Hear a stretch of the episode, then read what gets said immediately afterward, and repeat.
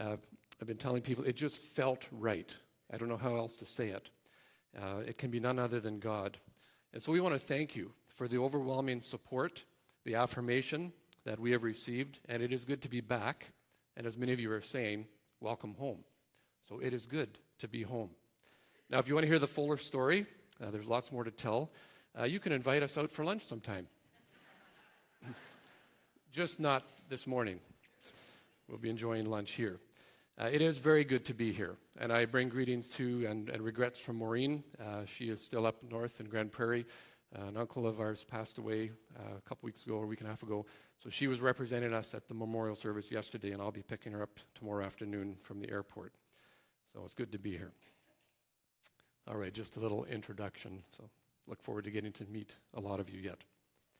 Well, it was grade 11. A new family had recently moved to town and they had a girl my age. And she had long blonde hair.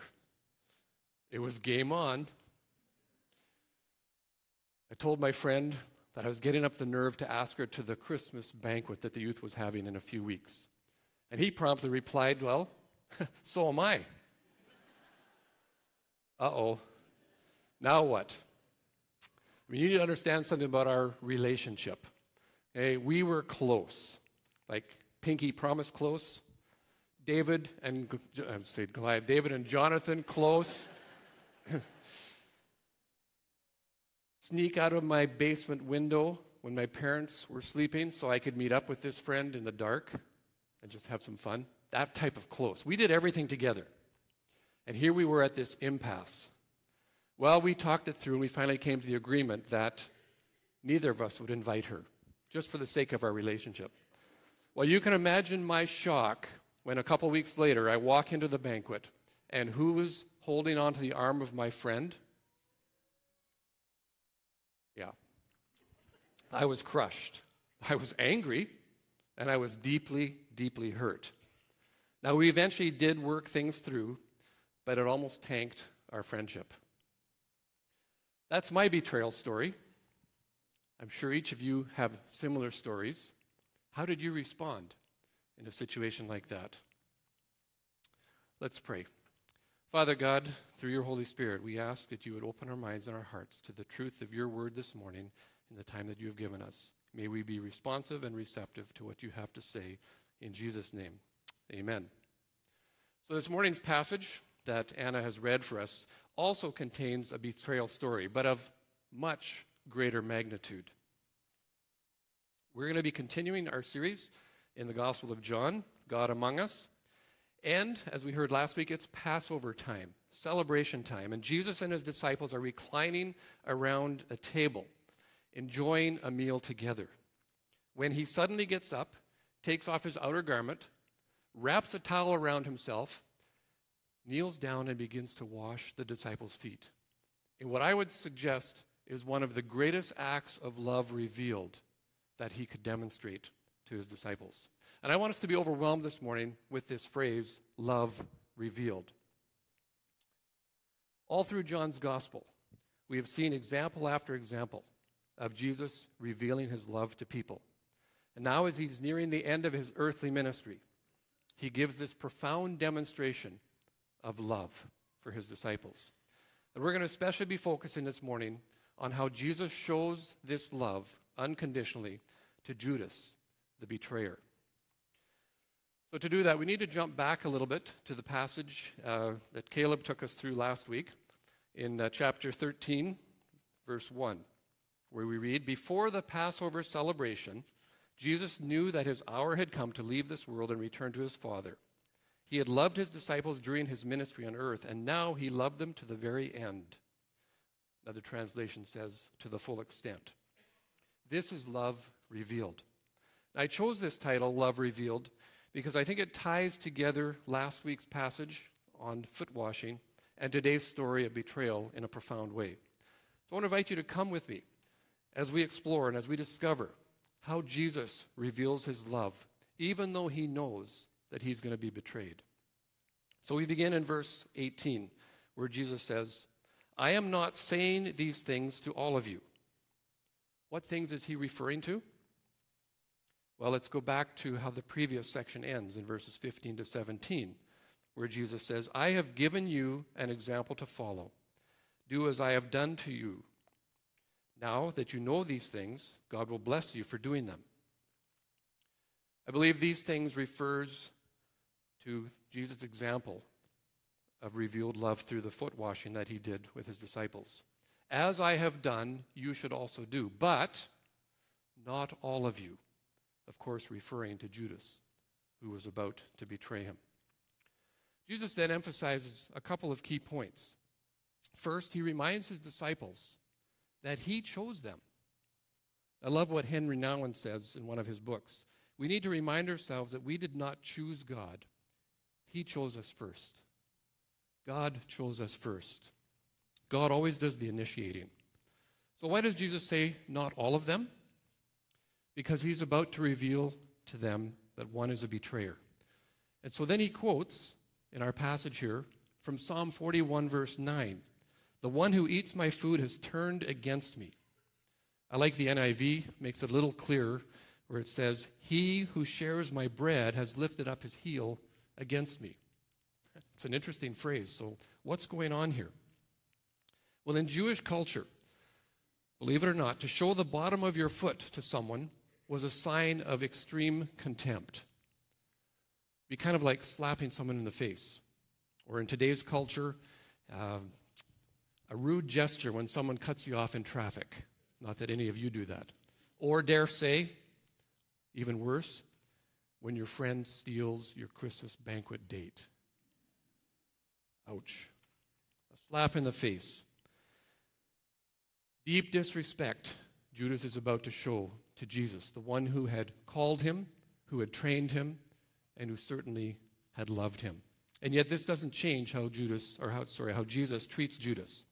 He continues to reveal his love.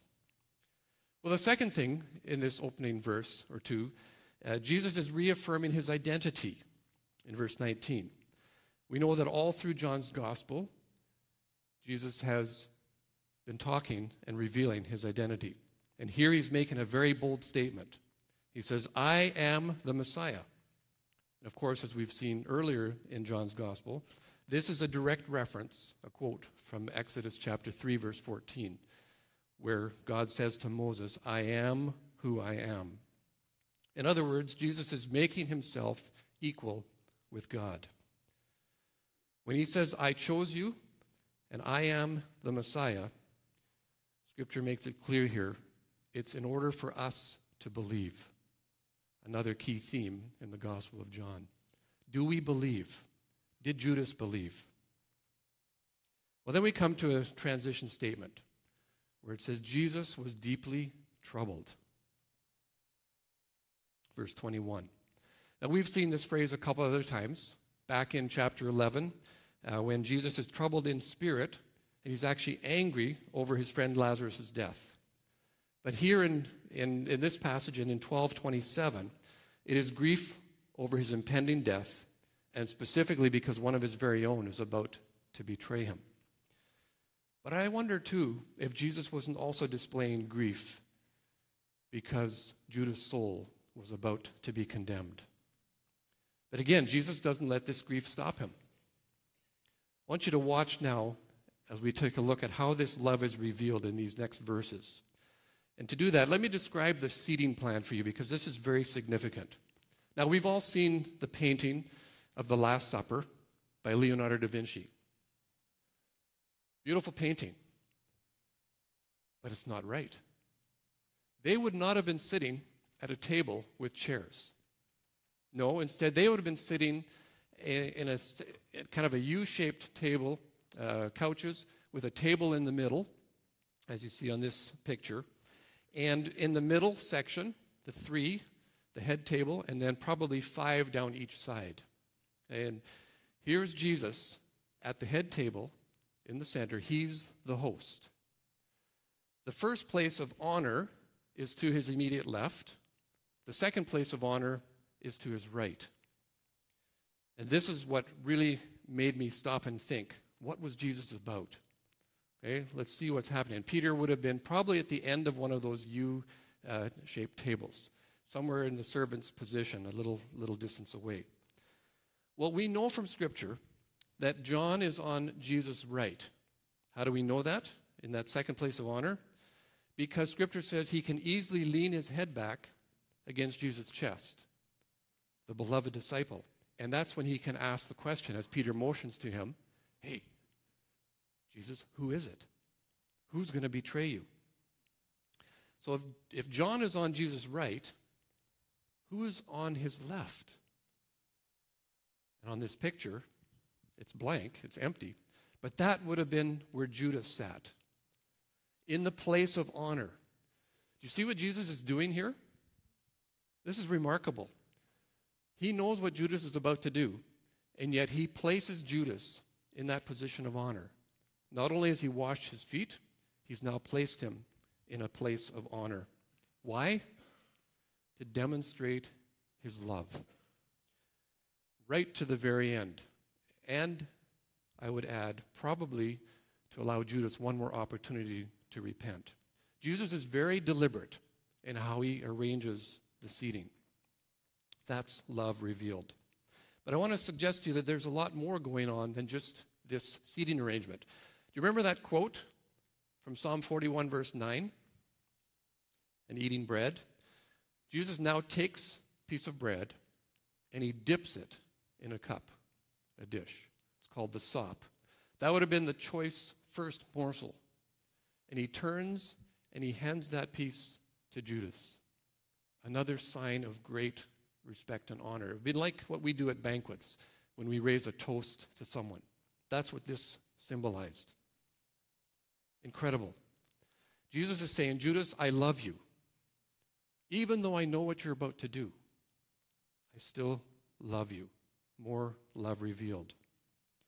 But let's not also rule out the symbolism of this gesture.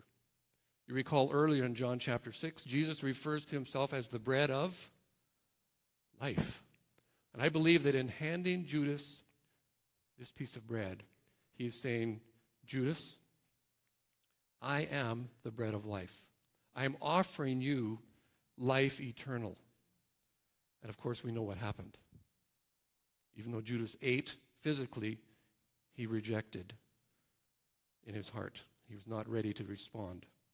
Did you see what's going on in this passage, in this story? As Jesus is handing the bread to Judas, two incredible things happen. First, at that moment, Scripture says Satan entered Judas. Now, I'm not going to get into the whole demon possession discussion. Pastor Dave is back now. You could take that up with him. No, seriously, I do want to suggest that there seems to be a progression into darkness. Somewhere along the way, Judas began that downward progression to darkness. It didn't happen all at once. He began to open himself up to the darkness, to the enemy. And why do I say this? Because as we read last week in 13, verse 2, it says Satan had already prompted Judas. But now this is a whole new level. Satan enters Judas. I do believe that up to this point, Judas had an opportunity to, to, still repent, to turn. But once he accepted and ate the bread, there was no turning back. He had made his final choice to do the will of the evil one, and he walked away. Love rejected. The seriousness of this, of this decision can be seen in the parallel account in Matthew 26, verse 24. For the Son of Man must die, as the Scriptures declared long ago, but how terrible it will be for the one who betrays him. It would be far better for that man if he had never been born. Well, there's a second thing that happens when Judas takes the bread that is, he gets up and leaves. Now, that makes sense, given what Jesus has just said, but let's not miss the significance of that little phrase, into the night. Remember how John begins his gospel? In 1 verse 5. The light shines in the darkness, and the darkness can never extinguish it. Jesus is the light of the world.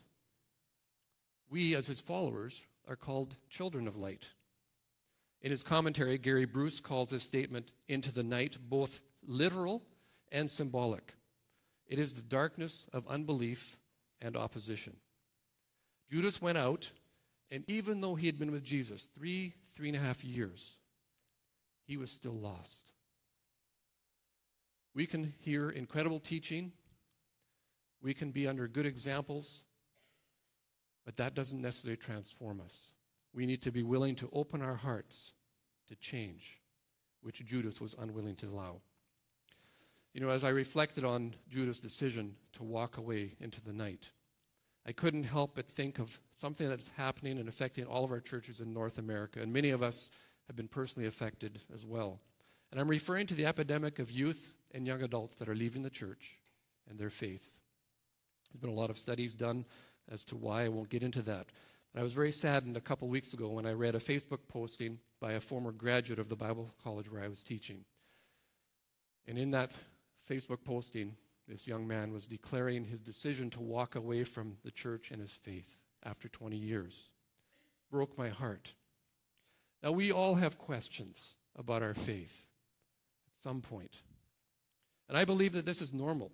It's even a healthy part of our spiritual journey. I myself went through a period of searching, of asking questions, of major doubt. Does Jesus stop loving us during these times of doubt? Absolutely not. But we do need to eventually decide are we going to choose to believe in the Jesus of the New Testament, or are we going to believe in ourselves, as Judas did, and walk away? And I would encourage us to help our youth and our young adults to not make the same mistake Judas did and walk away. Let's encourage them to ask questions, but let's also provide answers that will help them make wise decisions, to help them make faith their own, and set them up for a life of serving and loving Jesus. Well, we now come to the third point, or the third part of our text in verse 31. Jesus is giving his last words. In your Bible, it might say the upper room discourse or a farewell, final farewell. Uh, he's giving his words of encouragement and comfort.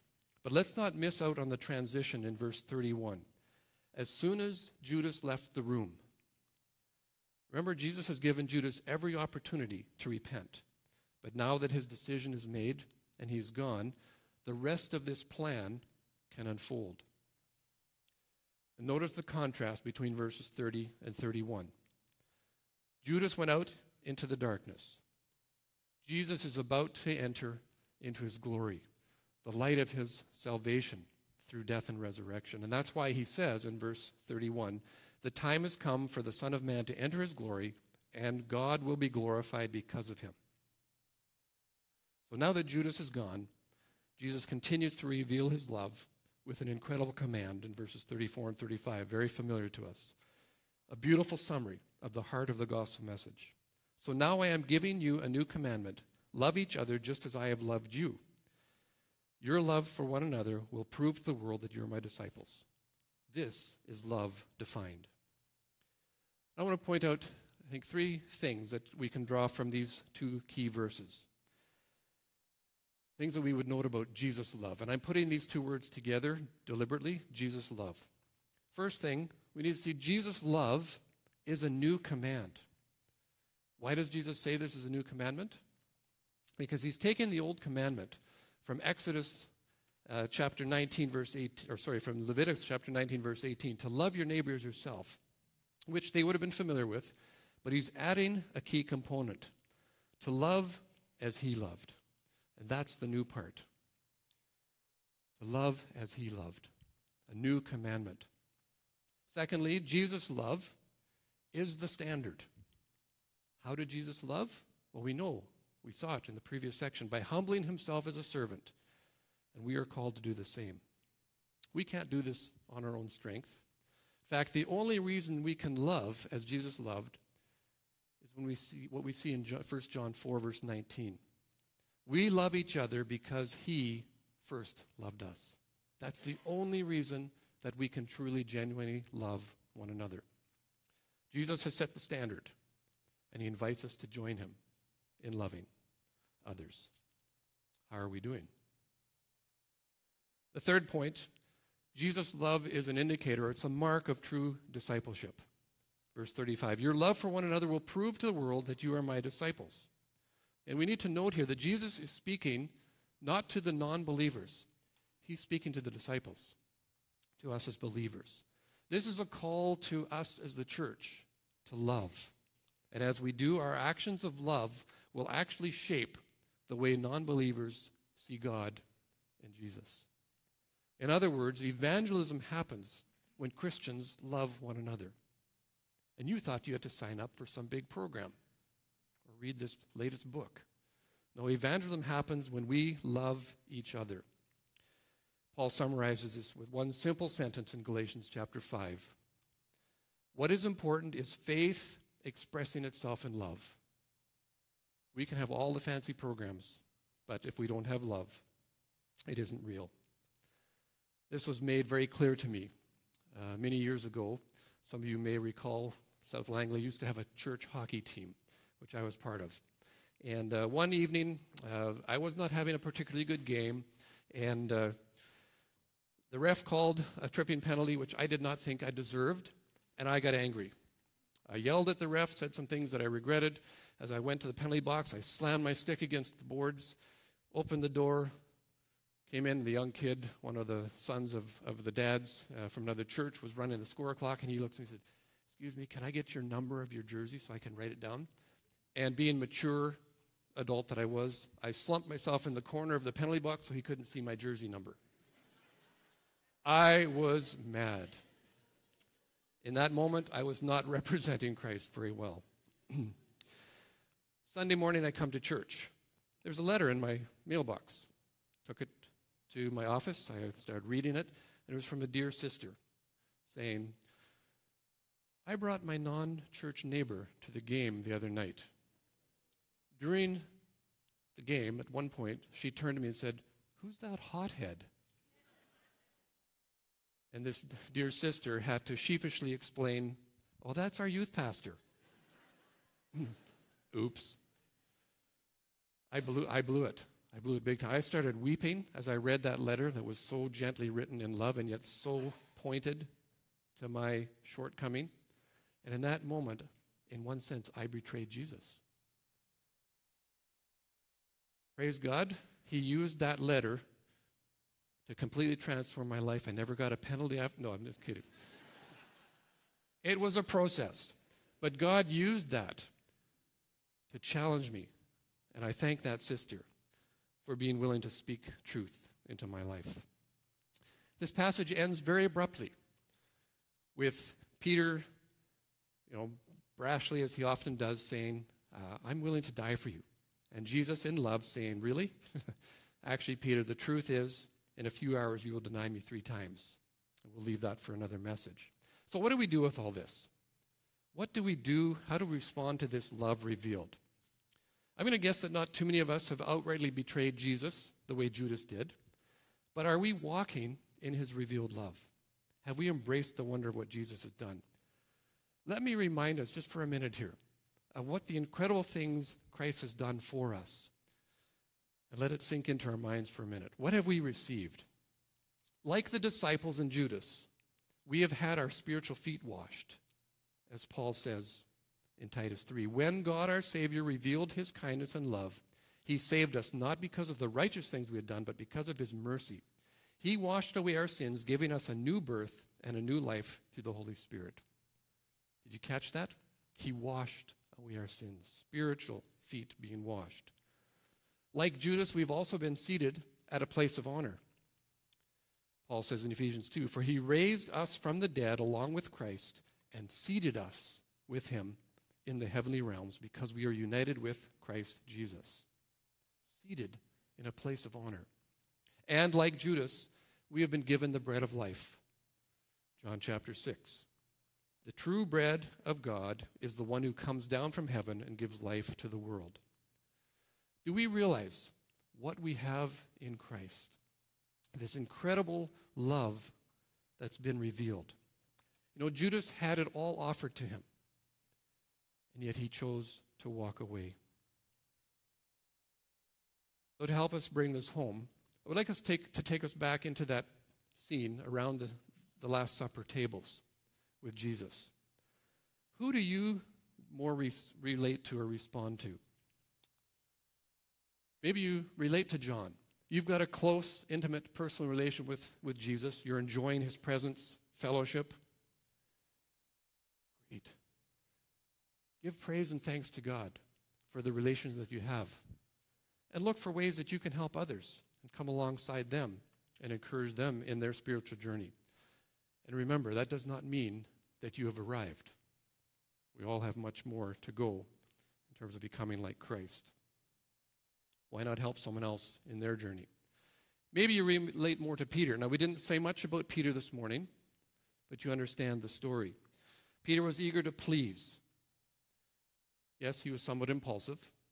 Maybe you've even been willing to make promises. You've offered your life. You've got good intentions, but not always following through. What do you need to do this morning to change that? Maybe you do relate to Judas at some level. You've experienced Jesus' love, you've given outward expression of following, but there are some dark places within, like my hockey illustration, my anger. Maybe you're harboring something against Jesus, something that nobody else even knows about. Maybe you've allowed something to come between you and Jesus, or you're not surrendered to his love. You know there is more, and today may be the time for you to take that piece of bread, the life that Jesus is offering, and receive his love. Please don't walk away. Maybe you're not even in the picture. Maybe you're a bystander looking in. And as you've watched this morning from a distance, you've not only observed but even felt Jesus' love, maybe for the first time. You can turn to Jesus and receive his unconditional love. Church, how is our love quotient? Are we loving one another the way the world is noticing? Early in the third century, Christian writer Tertullian said these words It is mainly the deeds of a love so noble that lead many to put a brand on us. See, they say, how they love one another. See how they are ready to even die for one another. Does that describe South Langley Church? See how they love one another? Where are we harboring bitterness, resentment, unforgiveness to a brother or sister? How are we talking about others when they're not present in the room with us? Where can we show the love of Christ to someone today? I'd like to invite the worship team uh, to come up and the prayer team as well. And as we close in prayer, I want to encourage each of us to give in to Jesus' revealed love. I don't know how the Holy Spirit has been prompting you. As I wrestled through this sermon over the last couple of weeks, I realize I still have a long way to go in embracing this revealed love. I'm not there yet. I want so much more of that. And so during these last songs, take some time to pray and reflect. If you would like to come to the front to either side and uh, join some of the prayer team, uh, invite you to do that as well. And here's just a couple of things that I would suggest that you could pray for. There's many more. But maybe you've never surrendered your life to the love of Jesus. Why not now? Why not this morning? Maybe you would like prayer for someone who has gone out into the night, into the darkness, someone who has walked away, a loved one or a friend. Maybe you need prayer for yourself as you realize you have begun going down that path towards darkness or betrayal. And you want to reaffirm your commitment and your love for Jesus. Maybe you need strength to love someone, or you're burdened to pray for renewal of love in our church. Don't wait. That love revealed is available to each one of us. Father God, thank you for the gift of your Son, Jesus. Thank you for his revealed love to us, made so clear and evident in how he reached out, gave Judas every opportunity to respond. You're doing that for us this morning as well. And each one of us needs that touch. We need to experience your revealed love in a new and fresh way. Thank you for meeting us here this morning. And we invite ourselves into your presence, and we ask, Holy Spirit, that you would do your work of conviction and encouragement. And as we come before you in prayer, and as we worship through these songs, Lord, we just want to lay ourselves before you and say, We love you. Thank you. Amen. Amen. Would you stand with us?